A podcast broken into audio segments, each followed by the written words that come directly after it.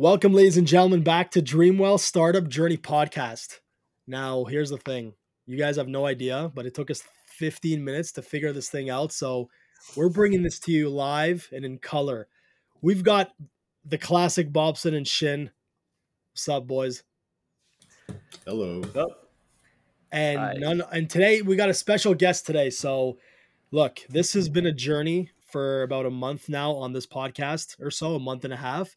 But for real, this has been a journey for years. And Phil probably has been sitting front row seat for the Dreamwell journey before anyone, to be honest. So that's who's going to be joining us today. So, ladies and gentlemen, without further ado, Philly. Welcome Dreamwell back. crew, Kazi, Bobson, and Shin. It's an honor to be on your podcast, guys. I am a big fan of what you guys are doing. Big believer. Um, as you know, and thanks for the kind words in the introduction, but I have been following your journey for a very long time, and I get inspired each and every single day I talk to you guys. So couldn't be more pleased, honored to be uh, front row and center here on the Dreamwell uh, Entrepreneurship Podcast. Let's go, baby. Yo, like I said, to have no, you, this- man. uh, sorry, sorry, go ahead, Shin. No, it's a pleasure to have you, Phil. Yeah, thank you, Shin. So Phil is in Montreal. We actually met all of us when we did our hackathon. So we talked about it on the second episode, I think, or the first or second episode. So we went to Montreal, the three of us, me, and Bobson. We got a cool Airbnb, and then Phil came by to the to the Airbnb to the hackathon. What did you think about that? Three boys meeting up, getting an Airbnb, and just hacking. How did, how I did, that? absolutely loved it, and um, I'll never forget when you of gave me a preview of the uh, the ROI generator. Man, that just blew my mind away, and that's when I knew that you guys are up to something serious. And uh, I always knew you guys were going to create something serious. Like we said, we talked about this for years now, but uh, to actually see it in real life and like a full blown demo and all the changes and oh was an inspiring day none the least, man. And Kazi, I remember me and you talking on the couch after and like just having a heart to heart about like accomplishing what you guys have done and never giving up and just, you know, the the real struggles that entrepreneurship the entrepreneurs have are real, man. They're emotional, they're hard, and uh, sometimes you got to take a step back and reflect on what you've created to, and just take a moment and like I remember Kazi looking at the wall and pointing at you. And I was like, look, look, man.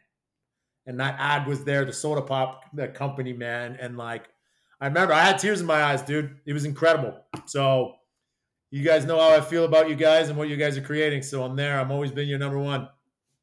That's amazing, man. Yeah, appreciate the kind words. And yeah, it definitely has been a journey. And um speaking of journeys, like you so can you just share quickly on on the on the podcast to the listeners what like what business you are a part of in terms of uh, only like what that's about, what you do for the company, maybe a bit of the Yeah. story, how it started, and you know what I mean? Sure, absolutely. So I'm a two-time entrepreneur, and I'll actually just give you a quick rundown on my first venture because my first venture wouldn't have happened. My second venture wouldn't have happened without my first one. So I kind of like to to tie them together. So you know, as as someone who worked in hospitality, you know, at an early age, you kind of get into the hospitality system wanting to own a restaurant. If you're a good server or bartender, you kind of grow, you kind of get go into that industry saying like, I want to be a restaurant owner. I want to one day own this bar, you know, and that was kind of like my first kind of like big milestone that I want to accomplish was like I want to own a restaurant. So fast forward, you know, seven years later after I decided to try and do it, I did it, and uh, it was a obviously the restaurant industry is no joke. We all know that. I'm not going to into all that, but it was my first real test of entrepreneurship. And what was interesting about that is once I knew that I couldn't scale the restaurant as much and I knew it was way too much work. I knew I wanted to do something different. not to be the lazy entrepreneur, but I just knew it wasn't for me, man. It was just too much work, not enough ROI. And as we know, it's a very energy consuming industry physically, right? It's a young man's game. So during that process, I actually met another young, inspiring entrepreneur who, Kazi, you know, uh, her name is Kat, and uh, she's the CEO of the company that me and her co-founded. And basically, my second venture started off as she had an idea to bring organic tampons to Canada, and she asked me downstairs in the in the staff washroom was basically like, Phil, I have an idea. I went, what is it, Kat?" And she's like, I want to, I want to get organic tampons delivered to my door. I want to create a business because I can't find anything in Canada right now. And I looked at her and I said, whoa, that doesn't exist. And she goes, no, not in Canada. So this is the time where all the Shopify people were coming in my restaurant. I knew that tech was emerging. Like I had all the big Shopify execs coming into my restaurant. I knew that tech was the game and e-commerce in Ottawa is obviously very it was a very hot topic of conversation because of Shopify. And I said, let's do it. Handshake deal in the bathrooms. And like fast forward six years later after that, we you know, we founded an organic tampon company called getonly.ca, which is a subscription based organic tampon pads, liners.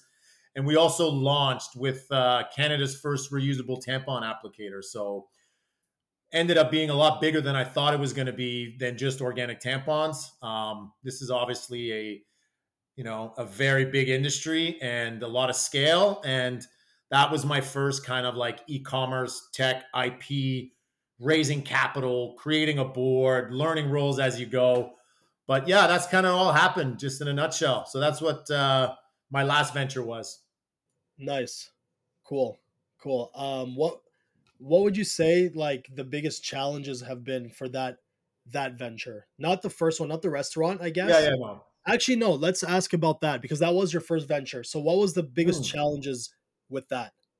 Well, the challenges was were the challenges were that I didn't really know what I was doing. I knew how to run, run a restaurant and I knew how to provide exceptional, you know, customer service and build a team, hire the best, you know, staff members. That was the easy part that came naturally to me. What was the challenge was the back end, you know. The, the the financial management, the capital needed to kind of you know operate the restaurant on a weekly basis, um, all the liabilities, all the leases, all the insurance, right? all the stuff that is not talked about enough in business in any industry the back end side of things is what could cripple you just as fast right? And that's i learned the hard way from my first venture that like don't just sign anything you know? And that's i was naive at that point you know? I wanted to open up this restaurant nobody could stop me the men signed this no problem i was too busy to do it to read it you know and didn't have enough guidance mentors to really kind of advise me to, to take this a little bit more seriously. So that was the first challenge in that business, without a doubt. Um, the second venture, the challenges are obviously there's it was kind of split up in two. Um, obviously, there's like the manufacturing, production, cash flow aspect of things, which is you know we're a product focused company, right? So we always need inventory on hand, and you gotta you you gotta watch your marketing efforts in order to make sure you have enough demand to fulfill product to fulfill. But then there's also running a business and just you know marketing and sales is very difficult. I don't care in any industry right? So i think that i overestimated my my belief that it was going to scale and market itself which wasn't the case so it was a real lesson learned that marketing needed to be really a priority and have more experts and like thought leaders get involved in the direction of the marketing and sales aspect of things. Interesting, boys. By the way, feel free to jump in with what if you guys have any questions, especially as it pertains to to selling, right? Because that's exactly what we're trying to help um, businesses do. But I guess what I was gonna ask was, okay, so mar- so selling was a the difficult part. So you set up everything, you set up the manufacturing, you set up the supply chain, and then you think that this is such a good product, it's so needed, it's organic, it's whatever, it's gonna sell itself, right? So Correct. Okay. Can it, since we're on this podcast and we're building like a creator platform, right, to help companies sell their product and monetize their mm-hmm. ads, how has your experience been like with influencers at all when it comes to Only? Have you worked oh, with Oh, it's any? been an absolute nightmare. Nightmare. Okay, let's yeah, let's hear about that. I'm I'll be just I'll be blunt, man. I'll be completely blunt. As a startup, first of all, your capital is limited, right? So as we all know, influencer marketing is it's a roller coaster, man. You don't know what you're gonna get at any given time. So your twenty thousand dollar budget with marketers, you can come up with the most the best influencers, the best kind of product kind of placement, added kind of like flower bouquet gift sets to give to your potential followers or new customers, you don't get any data. You don't get anything. And that's a huge problem. And there's no kind of like specific product that really gives you an ROI that this this influencer generated, you know, six thousand dollars in sales. Influencer B did, you know, there's just all over the place. And I wish that's how we got involved in this conversation a long time ago, Kazi. But like, there was no piece of technology that still has solved this problem. And I've talked to so many entrepreneurs that are in the influencer game, and you know, without spending a lot of money um, for startups, it's it's very challenging the influencer route. Yeah, I often hear it's it's also a very tedious process for the brand to actually outreach to the influencers as well. Have you like can, can you share some experiences of like negotiations with any yeah, influencers? Of course. Yeah, so obviously, like, yeah. yeah, no, that's a good point. And obviously, the outreach is always challenging. It takes forever for them to get back. And then when they do want to work with you, they want product first. So you got to, you know, we weren't giving them like, you know, we weren't in a position to cut them five thousand dollar checks. We had product to give, right? So you know, we created these beautiful kind of like influencer product kits and stuff like that. And by the time you know that product, they finally agree to work with you. They finally get the product it at their house. They received it, and then they actually do the posts. You're talking sometimes, you know, you're in another another quarter, and like things have completely, you know, changed. It's crazy, man. So there were some influencers, don't get me wrong, that, you know, obviously took it a lot more seriously. But at the end of the day, there was no like, there was no almost like orchestra in the middle to monitor all that activity and give us the feedback that we wanted to see to bring to our investors and board and say, okay, we spent $20,000 on influencer marketing. Here's what we got out of it. Here's the ROI. And you know what? It's just a rinse and repeat. Like, let's add to the budget. That doesn't exist. And that's a problem. Interesting. So, okay, so you said you didn't have five thousand dollars to spend on an influencer uh, because of other stuff, but if you could work with an influencer for five k and expect a certain return, like seven or eight k, by predicting it or giving you some sort of like something, some transparency, w- would you not spend that five k? It's a rhetorical question, but it's a no brainer. Right? It's an absolute no brainer. But during and this is we we started doing this just like right after the pandemic, right? So like you know there like a there's no there's no AI stuff in in the game here. We're still we're still using old kind of platforms and technologies that we couldn't even afford on a SaaS model because they're so expensive, right? So we would have doubled down on that because that's what marketing is. You find something that works, you spend it, and you increase the budget, and you know we you were definitely yes, oh, sorry. What I was gonna say is that yeah, you mentioned something like that we have noticed as well, which we've talked about, Phil. Obviously, is oh. accessibility. Like accessibility in terms of these platforms, right? They exist, but the some of the top ones in the industry are two, three, four thousand dollars a month on a one year term. So imagine how how do you even test that when you're spending 72k or 75k US a year and you know like it's hard to justify a hundred thousand dollars canadian. It's gone. You can't even test and stuff and that's kind of what we want to bring to the table. Shin what is it called? Democratization? Is that what it's called? Yes. Yeah? It's called democratization yeah. So what's democratization? Can you just explain it to the view to the listeners? Democratization of something is basically to solve the accessibility issues um, of, of, of, of that particularly subject is to bring this technology or if that we're talking about um, widely widespread amongst the, I've heard the term Shin and you're right. It's called yeah. democratize. So you want to democratize, let's say, you know, uh, Dreamwell software for the the whole world that could be able to use this platform for influencer marketing to be the norm. It's democratized.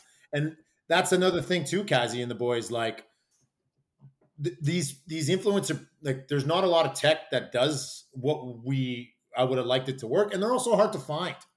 And like, you know, as a Shopify store owner, like the integration wasn't really there. Like the Shopify app store didn't really like give us really good suggestions. We've heard about them on like, you know, different kind of like the, the Shopify podcast work with these ones, but like not at scale. They're not. It's not democratized yet. Yeah, that's a really good word. I really like that a lot, and that's basically what it is. Yeah, that's the thing is that you you it's these like one year minimum terms where you can't even test them out to see how it does. So it's hard to even they're not even an option. And that's kind of one of the things that we want to do is to be able to allow people to use it if they're happy. Like then we're doing a good job. And the thing is it keeps us on our feet and honest because if we're not doing well, then they're not going to stay. And it's like the other way is to just make as much money as humanly possible by having good sales reps and forcing you to sign 50k but the thing is is like I, we, we don't have it in us to do that especially because i work with brands and i see how hard they hustle to raise capital and whatever and it would like yeah i'll make some good commission if i close them for 50k but they're they're they're fucked now because if it doesn't return ROI, which again, it doesn't have to, I, I can chill knowing I just made 50K for the business, even if you don't spend a dime on an influencer. So we're kind of putting ourselves the other way where we're like, hey, you can leave if you're not happy, but we want to build something so great that you'll want to like you'll want to stay, you know? So you're holding your cost you're holding Dreamwell accountable for the success of your investment that took us a lot of time, effort, whether it's raising capital, sales, profit, you're holding Dreamwell accountable for my success. It's great. I love it. I love it. Everybody wins in that case. The influencer wins because they're getting repeat uh, business because they're doing actually well. They're converting revenue, so you'll do longer deals with them. We're doing well. The business do so like it's it's just the variable. So the, the, thing is, is like why wouldn't everybody do it? Right? That's the question. Okay, if it's great for everybody, why doesn't everyone do it? because it's a it's a lot of pressure to give yourself that much like responsibility to have to do those returns and two um it's a lot harder and way more complex to build these systems so those that's the reason why if anyone's listening like hey why doesn't everyone just do it this way it's because it's really difficult like there's influencers phil we've talked about it where they both average a hundred thousand views. One guy will do 5k in sales one guy will do 50 bucks. Like this this happens. So you that's know what happened to us.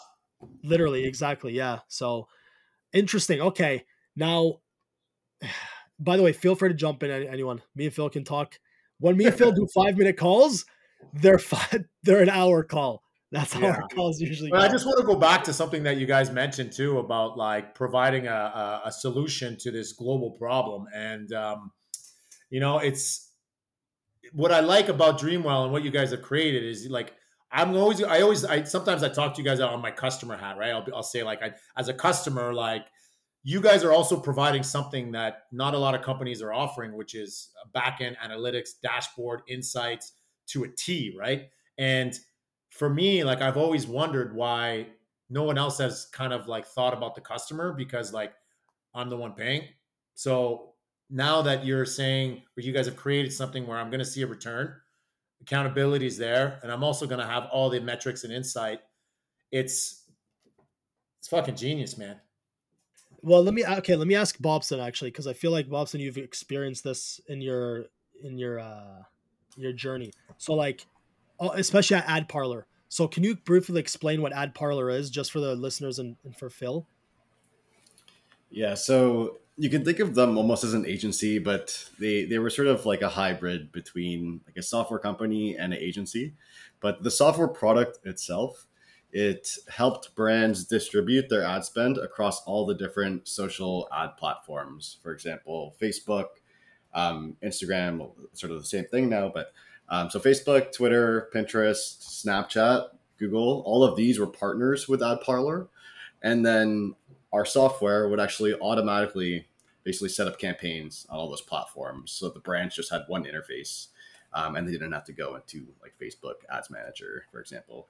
It's cool. I like the name too. It's a cool mm-hmm. name but it's also that's a very cool way of doing it. And that's i'm assuming you guys had some bigger clients who could just be like yeah here's a 100k split the pie up and uh, yeah let me let me see the dashboard so the question bob that i was going to ask you based on what Phil was saying is that like how complex is it to provide all of this data and how complicated is it to understand what data to show a customer that tells the story of whatever they're trying to to to see. So how mm-hmm. so those are kind of two questions. Yeah. So to to related to my experience at Ad Parlor, for context, I, was there for four years. Um, I ended up being like the lead software engineer that reported to the CTO, and I, I was like the lead of most of their software projects there. And I would say, like, out of all those software projects in those four years, probably like 50 to 60% at least of that time was just focused on building data pipelines and building like data visualizations so that we can probably explain to the brands like how all their campaigns are doing. Cool. So like a lot of focus was just focus on like curating that data and, and making sure it's all um, up to date because like getting stale data is like a huge issue to deal with as well. Um, yeah. And like the actual campaign stuff and, and optimization, like it, it seems like that would be more complicated, but funnily enough, like the the data pipelines was actually the most complex part. Hmm. So it sounds like AdParlor was on their game. They basically saw this road, they saw this this this problem as well, and they decided to to kind of fix it internally. Yeah, they're a cool company. we were advertising on Facebook super early when all those like mobile games were just popping up, and even like like Facebook games. You guys remember Farmville and stuff? Yeah, like yeah, that? Farmville and yeah. Uh, poker, Facebook poker. Right. So AdParlor got started super early as like a Facebook partner, and then they just expanded to all these other platforms. And it was a lot of fun, like building all those different um, okay. Like integrations. Yeah. So here, here's a question. Look, we're getting technical and marketing, which is amazing because that's what our podcast is, uh, our business is about. So I'm happy that it was organic the way it happened. So what I want to add on top of that is, look, guys, the cat's out of the bag. We want Phil in Dreamwell. It's that simple. So everybody listening, Phil's been here for a long time. Phil, you know, has been um, he's been he's been with me on this journey the whole time, and and we kind of want Phil to to join the the team when the time is right, which should be very fairly soon. Here's a question, Phil. Like we're gonna do it live here. What is one what is one thing that you would want to implement if you were to join the team? Let's ask you right now. Hmm. One thing I would implement. Wow. That's like a very like Seth Godin question to like uh, put you on the spot of like, can this person actually work with you? So ask him a question that if you can fix a problem within your company, and if he can, then you're going to be able to work with him for a long time. But yeah, um, I mean, listen, I'm just going to go back to the customer facing. Uh, kind of, I always wear that hat with you, right, Kazi? And you know, I've always kind of that's kind of how I looked at things. So one kind of thing that I would like to kind of maybe just be more part of is basically how the customer kind of perceives the journey on onboarding, right? So basically, like as a brand manager, as a marketing director, the the the UX experience when it comes to the messagings and just the experience of the transactional experience to the T, right? That's where I could, you know, I think I can bring some value and just make it very easy to kind of like communicate to the people that are putting that together. Um, and also just like, man, being like a, how can I say this, but um, just being like the, the, the soldier, you know, that's like in the trenches for the general, you know what I mean? Like getting dirty and like representing the company at its highest kind of like, you know, value and protecting it, you know, like the old, the kind of like dads and protecting the, the children of almost like, very protective of my boys. But anyways, I'm t- rambling here. But that's kind of no, you're not. That's what it is. That's the question. What would you want to bring up? At yeah. the end of the day, like there's going to be a million things that you guys are going to go through that are going to need change, and there's going to be second questions, and people are going to tell you this and that, and you're going to wait till you start getting some VC money and more people on board. It's a nightmare, you know. And one thing that I've learned in business is that like from I don't think like you can't take shit from anybody, and like the founder's vision and mission is there and either you're in or you're out you know? And being able to communicate that to outside partners is something that i'm very comfortable with now at any cost. It, it was uh interesting. So like sometimes it can deviate based on how many people you have in the kitchen? Yes. And you know the more skin in the game a person has the more people the more opinions and kind of you know, you guys should do this or talk to this, right? And at the end of the day, like, you know, you you guys are going to experience firsthand, right? It's it's a lot managing a team and investors and a board of directors and you know venture capitalists. I've never worked with venture capitalists, but I can only imagine there's there's some kind of like accountability and communication that takes place and I'm assuming that they are going to have some opinions of strategic direction or marketing or whatever you guys, you know, as you guys continue on this path of growing, there's going to be people that are going to question where you're going. But if you guys ultimately truly believe this, then it takes someone that has a lot of balls to say no and no many times, you know? And I don't know. I'm just, I've heard it all. So from now on, like I just told myself that the gut is the best kind of weapon and trust your gut. It's the best instinct you have. So yeah, I think that's so important to call out. Like as the companies grow, it's it, staying like keeping our developer velocity high, like staying close with customers. I think that's so important, and like I love that you're bringing that DNA to the company. Yeah, I mean that's definitely something that I even like just with you know I'm in sales right now. Like I'm not going to mention where I'm working, but like I still think that there's a little bit of room for improvement. We focus so much on the back end side sometimes that we forget about who's actually buying and like what their experience is like. And like if you make that process the smoothest possible, they're going to be your champions and they're going to refer you know, brand managers hang out with brand managers, right? And marketing directors talk. They so, oh my God, we're using. You know, it was such a great experience. I talked to Kazi, and he gave us a full demo. And when the company signed up, it was just like the best experience. We actually made money, and the dashboard was incredible. Like, you guys should actually try them. You know what I mean? They become your customers, and that always makes things a lot easier. Nice. What? Here's a here's a another here's a question I have for you. So like, how do you how do you uh how do you stay on top of like what the trends like what do you read? What books do you read? What are some good podcasts or good docu series or whatever that you're using to stay up to date and just learn yeah. and you know? That's a good question man because there's so much knowledge out there and like i feel like now more than ever we're bombarded with i mean obviously I, I don't have netflix. I watch youtube all day every day. It's literally what i watch okay? And my feed is just constantly showing me different stuff that i never look but yeah, I'm a big like you know obviously sales books. I've been reading a lot of sales books. I just finished Sales Simplified, um, which was a really good, easy you know 200 page book on just the simplicity of sales and kind of going back to kind of like the outbound gritty, just making you know kind of aggressive sales strategy because now we're just the email is almost the D, the the LinkedIn Sales Navigator and the email strategy is almost kind of like lost its touch so you got to go back to kind of like the grassroots sales, very kind of outreach, call heavy.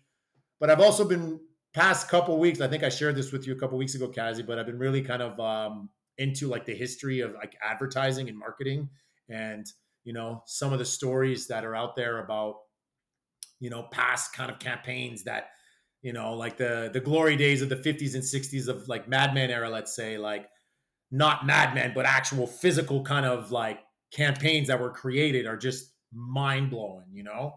So that's something that I've been kind of watching a lot. Obviously, Seth Godin's my guy. I'm a big Seth Godin guy. Read tons of his books. I'm subscribed to his channel. I watch all his stuff. Um, but yeah, I mean, that's what I really like because I'm passionate about that stuff. Marketing, advertising, I just love it, you know? And uh, I think everybody has a different style of marketing and everybody has you know kazi you're very analytical and like you have so much knowledge on the the influencer youtube space and like for me i'm like i just love like old campaigns and like old john deere's and the 50 magazine printout and you're like man it's just so cool how they did it back in the day and like what it created our industry now so that's kind of what I'm on to answer your question. Nice, yeah, man. I know I know you're talking about, like the uh, Marlboro ad. There's like a famous Marlboro ad where you guys just like a cowboy sitting smoking, and it was oh, one of the most famous. It's so cool. The thing is now I'm analytical, whatever, because it because it exists and it's all there, and it's so much that you'll get behind if you don't utilize it. But I always watch Mad Men, so it's a show on uh, advertising in the '60s, and that's what I always envisioned marketing as a like career is, where you're just sitting down in a cool ass boardroom with your guys, and then somebody walks in the room, they're like, "Okay, guys, Pepsi, what are we doing? I love like, it. Now it's, it's, like, hey, Chat GPT, I have Pepsi as a client, and this is my persona. What do I do? You know, like yeah. it kind of, kind of. listen, I love AI, but I also love the Yeah. You know, what I And mean? that's one thing that's kind of Seth Godin. I was just listening to an episode. Uh, he was on a podcast uh, in uh, a, a, a video podcast in the UK there, and he basically said that with all this AI integration, which is incredible, but also it's going to start putting value. It's going to putting adding more value to the humanized approach, right? So human. Uh, how did he say? It? I can't remember exactly, but it was basically like the human value has never been more like it's going to be more demanded from our customers now because there's so much Yeah. AI and like tech around us. for sure originality i think when i was thinking about it i'm like there's going to be so much ai that you have to have good story good content and not like ai created content i mean like something that somebody can't replicate which you you, can't copy like if you're gary V, you're gary V. that's it doesn't matter how cute your video is you're not gary V. that's it so gary these they're called moats they've created like moats protections around their originality that that's what has to happen is you got to build the vibe the the feeling of a brand which uh, we've always loved i know you phil you love that as well is evoking emotion through story and brand which is what i would like to do we want to do anyway so ai like it should speed up editing other stuff but it shouldn't like a company shouldn't only be spitting out ai content because it's not going to be received well. That's what it is. It won't be received well and build that brand And at the end of the day, just going back to what I was referring to on like the customer experience, right? That customer journey, that buying process, that buying journey, like you have to humanize that because at the end of the day, like, you know, that investment in Dreamwell is going to be made by a team of marketers somewhere. And it's not going to be ChatGPT clicking to subscribe to the, the, the SaaS platform, right? It's going to be a decision by humans. So you got to humanize that approach all the way to, to subscribe or check out. So you know it's funny. I, I saw a tool a few tools what they do it's crazy. They they you make a video and then it like changes the mouth so that it says a different brand's name to like make it contextual to 100 people. To make it seem like they're trying to like you know make outreach me- emails at scale. Bro if i got an email from a robot human talking to me in a tone i would close it and reply it to them be like bro what is this garbage like come on you know so i see it all the time these new tools that are emerging where it's just a weird avatar talking and you can tell it's not a human it's too cringe and it's not gonna do well in my opinion like I some agree. of i hate it Especially as Good. like, you know, you're gonna have a business back end, you're gonna be needing some tech, you're gonna be you're gonna have a tech stack and you're gonna be relying on support from other companies, right? And like if it's just chatbots feeding you stuff where you guys can't figure out and like or they're just basic oh it, it's I think there's gonna be a saturation of it and we're it's gonna have to plateau a bit because like there's still a huge human human experience and a human element to business, man. go ahead bobson Yeah, like I, I think I've seen the one you're talking about, and I think they do look very cringy still. But I mean, imagine like six months, what if you can't tell the difference? then, Fuck. then would you still Yeah, feel the then- same way? I mean, then we're going to taking our money going to mexico living on the water and talking about the old days that's it enough Oh else. man, that's the plan, bro. no, we invent a new language that large language models aren't trained on yet. yeah Uh, it's a very interesting time though. I can only you guys are in it ten like a million times more than I am, and I can only imagine what you guys are seeing and like, you know, obviously Hard to uh, keep up. I can imagine, yeah. But also, you guys are probably learning a lot, man. yeah Yeah, good It's- time to be building. it's overwhelming because this there's a generative AI LinkedIn page called Generative AI. It it's gaining five thousand followers per like hour. It seems they're always like, okay, here's last week's new companies that emerged. Here's the new two hundred companies. It's like man, and I go through them uh, because I just want to know what's happening. I want to know what's out there, and I'm I'm reaching out to the founders to meet them all because I think the next unicorns are going to come from these companies because of the scalability. So I'm always trying to meet these founders and say what's up and get access to their tools and use them, whatever. Yeah, but man, cool, it's like there's a use case for everything. Like it's it's overwhelming, you know. So I think that might what might happen is like you said, it's gonna get so saturated to the point where everyone's gonna be so turned off. But then something has to happen to like normalize it and bring it back to human. And I don't know what that is. Like I don't know. It's like gonna capsize, and it's only exponential. So like, isn't it always going to be like this? Isn't the future only going to be AI content? Like, why would it not be? Do you get what I'm Yeah. saying? Like, how would it just turn off? It won't. So are we not doomed in that case? Like, what do you think, Shin? What do you think about that? I want to know your opinion. Like, isn't everything just going to be the same? Like, you click a button and you don't do anything. You just sit and it edits it. It does it for like. Are we now going towards that? I don't know if we're going towards that, but um, earlier when you were talking about those contextualization and, people talking, those AI talking, that really sparked a really interesting question in my mind. Where since we're pretty heavy in this call, uh, this podcast with uh, marketing and sales people like you and Phil, you know how like sometimes they say um, the more sophisticated or higher form of marketing and sales resides in more um, subtle su- subtle way almost like it's it's it's almost like a bridging with like growth hacks and those manipulate like subconscious manipulations and It's more organic. It's like the smell Organic. they have in the casino. They have or the sound, the music, the type Yeah. of music they play at a casino is to keep you awake. It's those t- subtleties you're talking about. yeah some li- li- yeah um and then the on the other hand you have like it's basically finding the the right balance right between too aggressive and too subtle i, I would say sell and undersell and or oversell Yeah. So Yeah. I, I was, yeah. So I was curious, and how how how how would you guys find this balance? You know what's funny is as we were talking, by the way, I just took off my headphones. There were never no sounds coming out of them and they're not being used. And I'm like, wait, what am I why am I wearing these? Mm-hmm. they weren't even being used. But I Googled something as you were talking, Shin. I Googled the word neuromarketing. I've never heard this term before, but I feel like it should exist.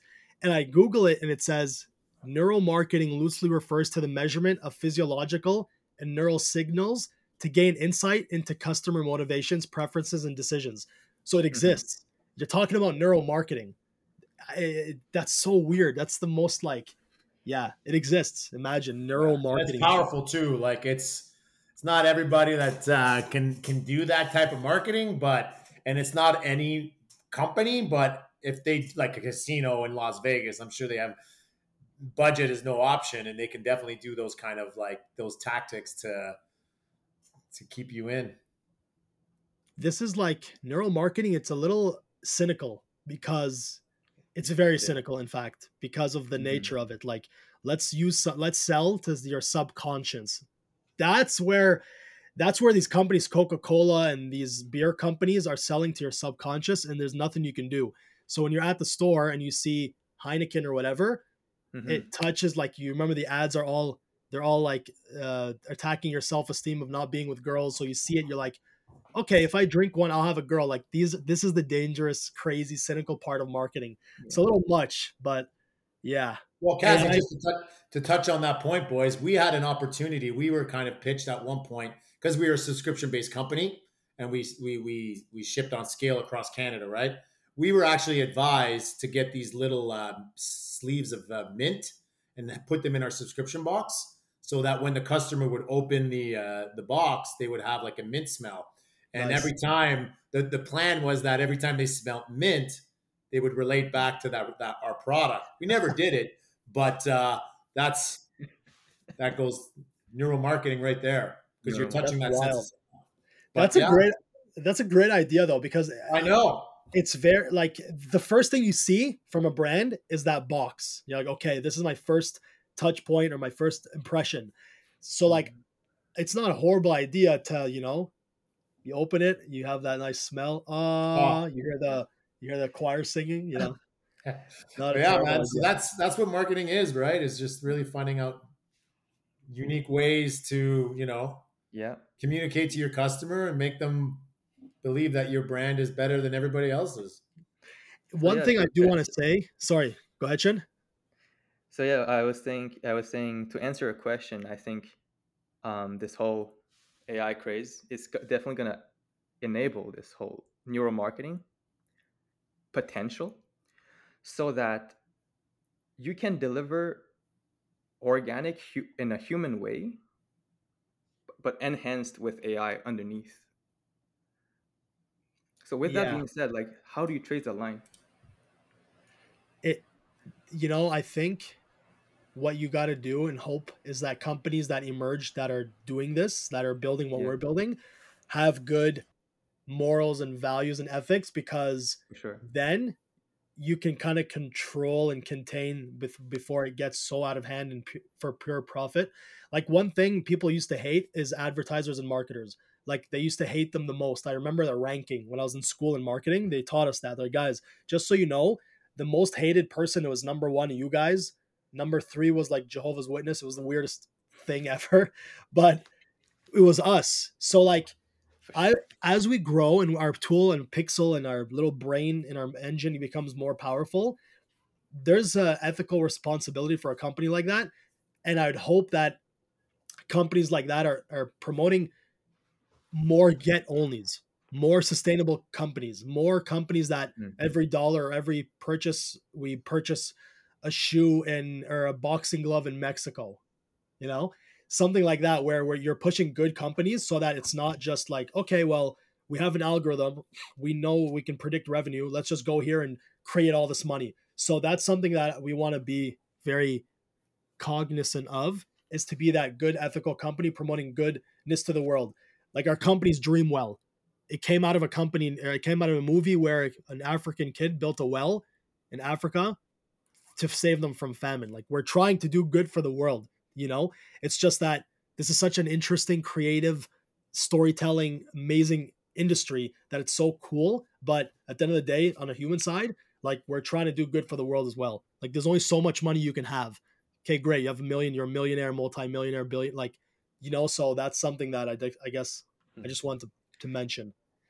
So that Absolutely, man. That's the right mindset to have, Kazi. And like, you know, there's a lot of medi- mediocrity out there, right? I'm gonna go back to Seth Godin again, but he talks about being, you know, so many companies are just medium medium based. You know, everybody's average. You know, and everybody's trying to get average market share. You know, like more. He uses that word more, like the four, the famous four letter words, more average, more market share. Like, it's just there's nothing great about that. There's no goodwill get coming out of that, right? There's no humanized kind of like changing the world out of that, man. You got to think higher and want to do better.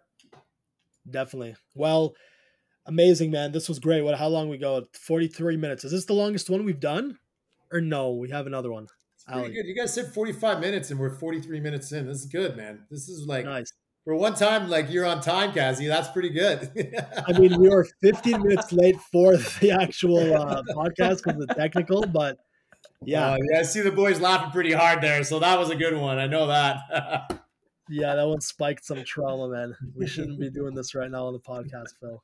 This is a combo for all. well, listen, man, it's uh, it's always an honor to talk to you guys, and I look forward to coming on again and uh, talking about the journey in detail and see where we're at in six months, a year. I, uh, I'm a podcast and YouTube fiend, so uh, I kind of obviously can't wait to hear other guests too, man. It's going to be inspiring to hear other stories. Definitely, man. Well, thank you everybody for listening. Um, remember to smash the like button. No, that's not YouTube. It's not YouTube. See, I'm so used to that. Remember to give us five star ratings. Like, is there a like button? Guys, look, just save this podcast. Make sure to tune in next week. Go listen to the first ones before this. We've been gone for a few weeks now. We didn't post the last couple weeks because we're ready to, we're pretty much ready to launch our product and we're raising capital at the same time, literally. So we're very, very busy in the, the boys are in the trenches coding and, and, uh, and building product we're trying to get this out to you. If you're listening to this, go to www.dreamwell.ai. www.dreamwell.ai. Join the wait list before it's too late. And uh, if you're listening to this five years into the future and wondering how we just went public for a billion dollars, well, you know where it started. So thank you everybody for listening. Tune in next week. It's your boys, Dreamwell Startup Journey. Peace. Peace.